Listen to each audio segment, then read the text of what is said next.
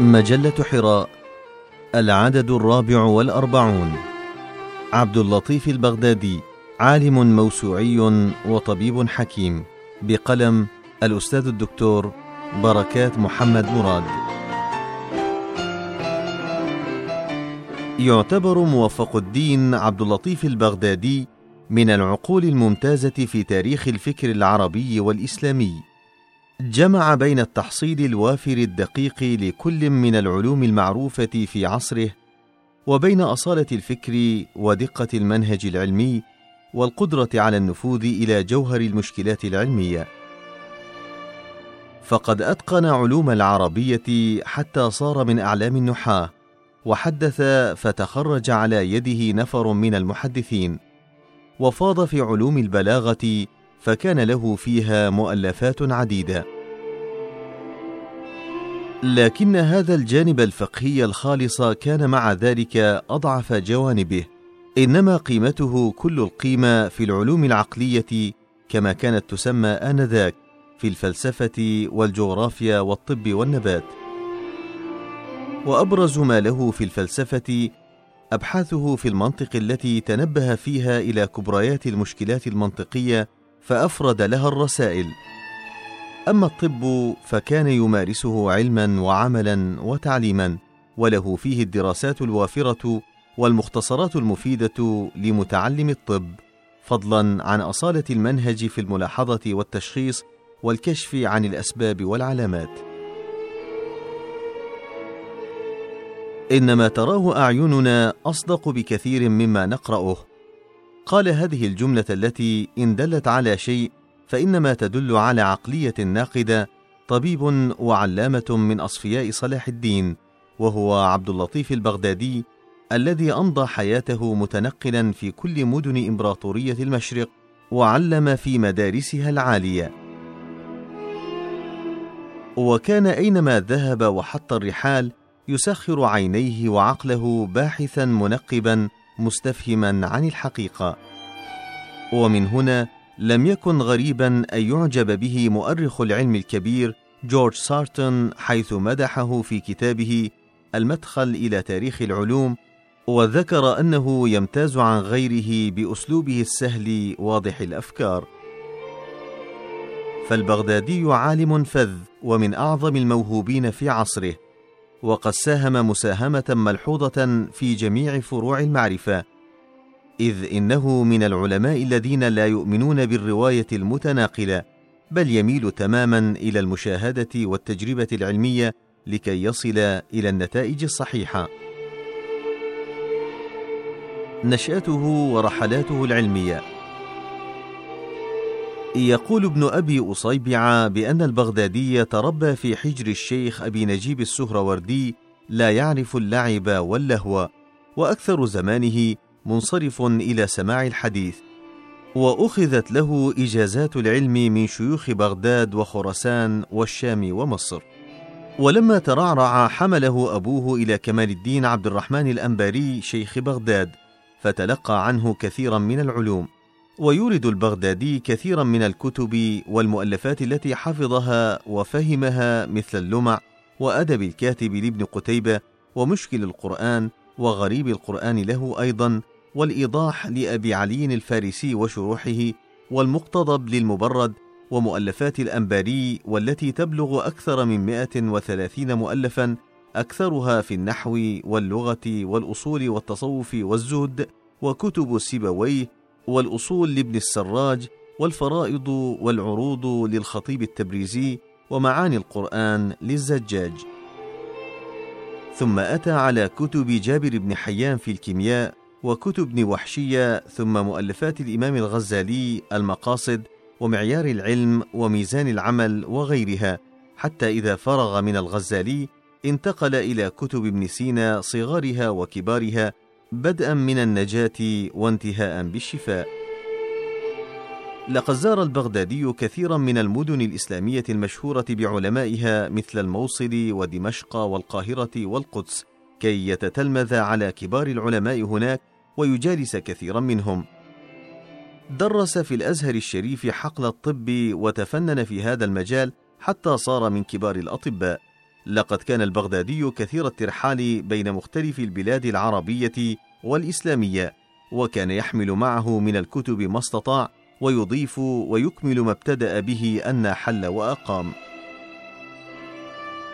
ويجمع المؤرخون والمترجمون على أن البغدادي كان شديد الذكاء سريع الحفظ واسع الاطلاع غزير المعرفة وكان عالما باللغة والفقه والتاريخ والفلسفة والطب والنبات. كما كان كثير التأليف خصب الإنتاج ألف وصنف كتبا كثيرة في الطب والنحو والمنطق وأصول الدين والحيوان والنبات وشرح وفسر واختصر كثيرا من الكتب للأقدمين. وكان كثير الاعتداد بنفسه صريحا جريئا لادع النقد. مؤلفاته. يذكر عمر رضا كحال في كتابه العلوم البحثة في العصور الإسلامية أن البغدادي اختصر كتاب الأدوية المفردة لابن وافد وعلق عليه كما أوجز كتاب النبات لأبي حنيفة الدينوري وعلق وشرح على كتاب ديسكوريدس في صفات الحشائش ومقاله في النخل كما ذكر تفاصيل ما شاهده من نبات مصر وشرح بعضه وعلق عليه.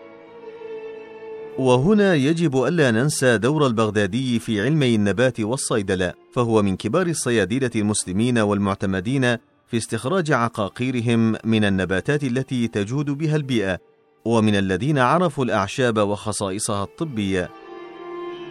فكان في عصرهم الطبيب هو النباتي والنباتي هو الطبيب لقرب الصلة بين المهنتين. كما كان البغدادي من العلماء الذين يؤمنون بضرورة الزيارات للعلماء المتخصصين كي يتمكنوا من تبادل الخبرة والمعلومات التي لا يستطيعون تقديمها بالمراسلة. ويعترف بأن المناقشة الشفوية مفيدة جدا بل لا غنى عنها للباحث في أحد مجالات المعرفة. فلا تكفي قراءة الكتب وكراريس العلم، لذا نجد البغدادي من الذين دونوا مشاهداتهم للنبات في مختلف بقاع العالم، فإنتاجه العلمي متكامل من الناحيتين النظرية والتجريبية. وقد اشتهر البغدادي بمؤلفه الإفادة والاعتبار في الأمور المشاهدة والحوادث المعاينة بأرض مصر، الذي وصف فيه أرض مصر من حيث السكان والحيوان وطبيعة الأرض. ويذكر المستشرق ماكس مايرهوف في تراث الإسلام أن البغدادي رحل من بغداد إلى القاهرة ليرى كبار العلماء وأرض مصر، كما وصف المجاعات والزلازل التي حدثت فيها. وقدم البغدادي معلومات نفيسة عن خواص العظام بعد دراسة لها في مقبرة قديمة تقع شمال غربي القاهرة وراجع وصحح وصف جالينوس لعظم الفك الأسفل وعظم العجز ولم يبق من مؤلفات البغدادي إلا بعض الكتب القليلة منها الكتاب السابق في وصف مصر ومخطوطته في مكتبة البوليدان في أكسفورد وقد ترجم إلى الألمانية عام 1790 وإلى الفرنسية عام 1810 وإلى الإنجليزية عام 1964 وهناك كتاب ما بعد الطبيعة الذي ذكره الدكتور عبد الرحمن بدوي. وفي مكتبة حكمة تيمور نسخة منه وفي إسطنبول نسخة أخرى. هو كتاب مقالة في الحواس والمسائل الطبيعية في مكتبة الأسكوريال. وقد قدم الدكتور بول غاليونجي وسعيد عبد لها في مقالتهما في الحواس وقدم قائمة بمؤلفات البغدادي تصل إلى سبعة وستين كتابا ومقالا اتجاهه النقدي. لقد اشتهر موفق الدين عبد اللطيف البغدادي باستقلاله في الرأي فكان لا يأخذ بما سلم به علماء العرب والمسلمين من آراء علماء اليونان مثل غالينوس في الطب وديسكوريداس في علم النبات وأرسطو في علم الحيوان وغيرهم إلا بالاستناد إلى الملاحظة العلمية الدقيقة والبرهان العلمي الواضح.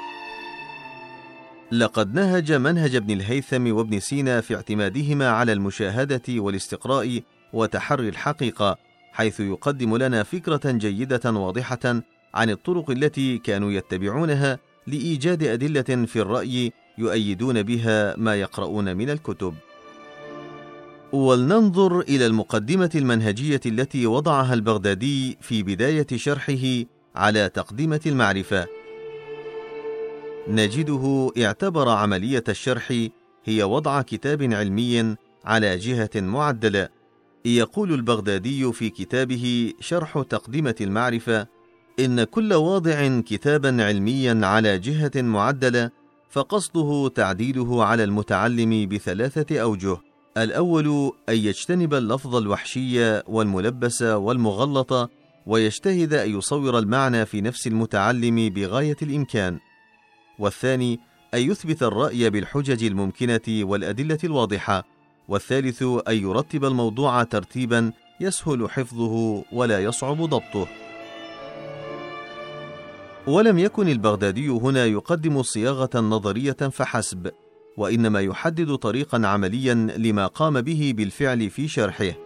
فنراه يحرص كل الحرص على تقديم آراء السابقين ورأي العلماء فيها وتحليلها ونقدها وتصحيح ما بها من أغلاط.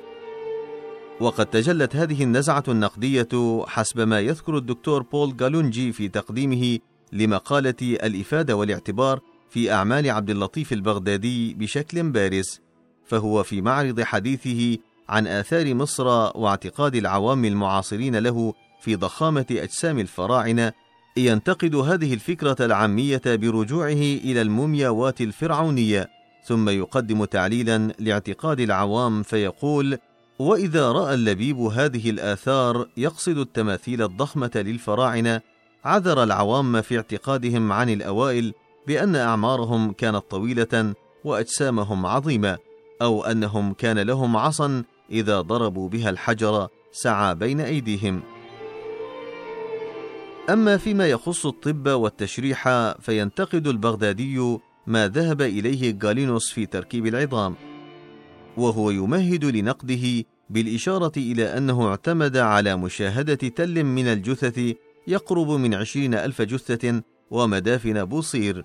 يقول ثم إني اعتبرت هذا العظم أيضا بمدافن بوصير القديمة فوجدته على ما حكيت ليس فيه مفصل ولا درز ومن شأن الدروز الخفية والمواصل الوثيقة إذا تقادم عليها الزمان أن تظهر وتتفرق. وهذا الفك الأسفل لا يوجد في جميع أحواله إلا قطعة واحدة.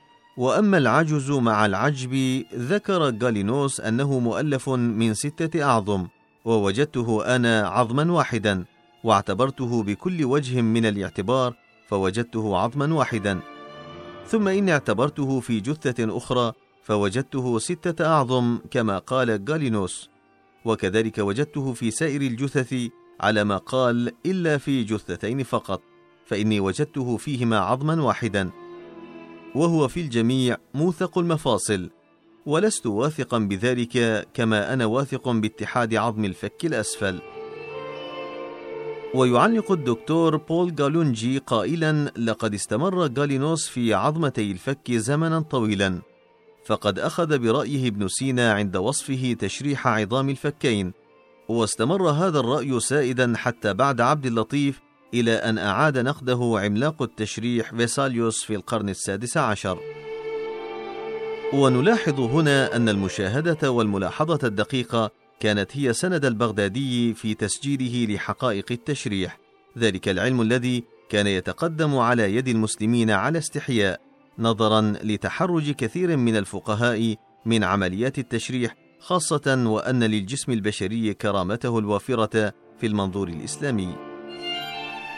وقد كانت الملاحظة الإكلينكية التي تقوم على تتبع أحوال المرضى في البيمارستان أو في غيره هي أهم أنواع الملاحظة عند الأطباء العرب والمسلمين. يقول البغدادي: وقد ينبغي أن تجعل نظرك في جميع الأمراض الحادة على هذا الطريق.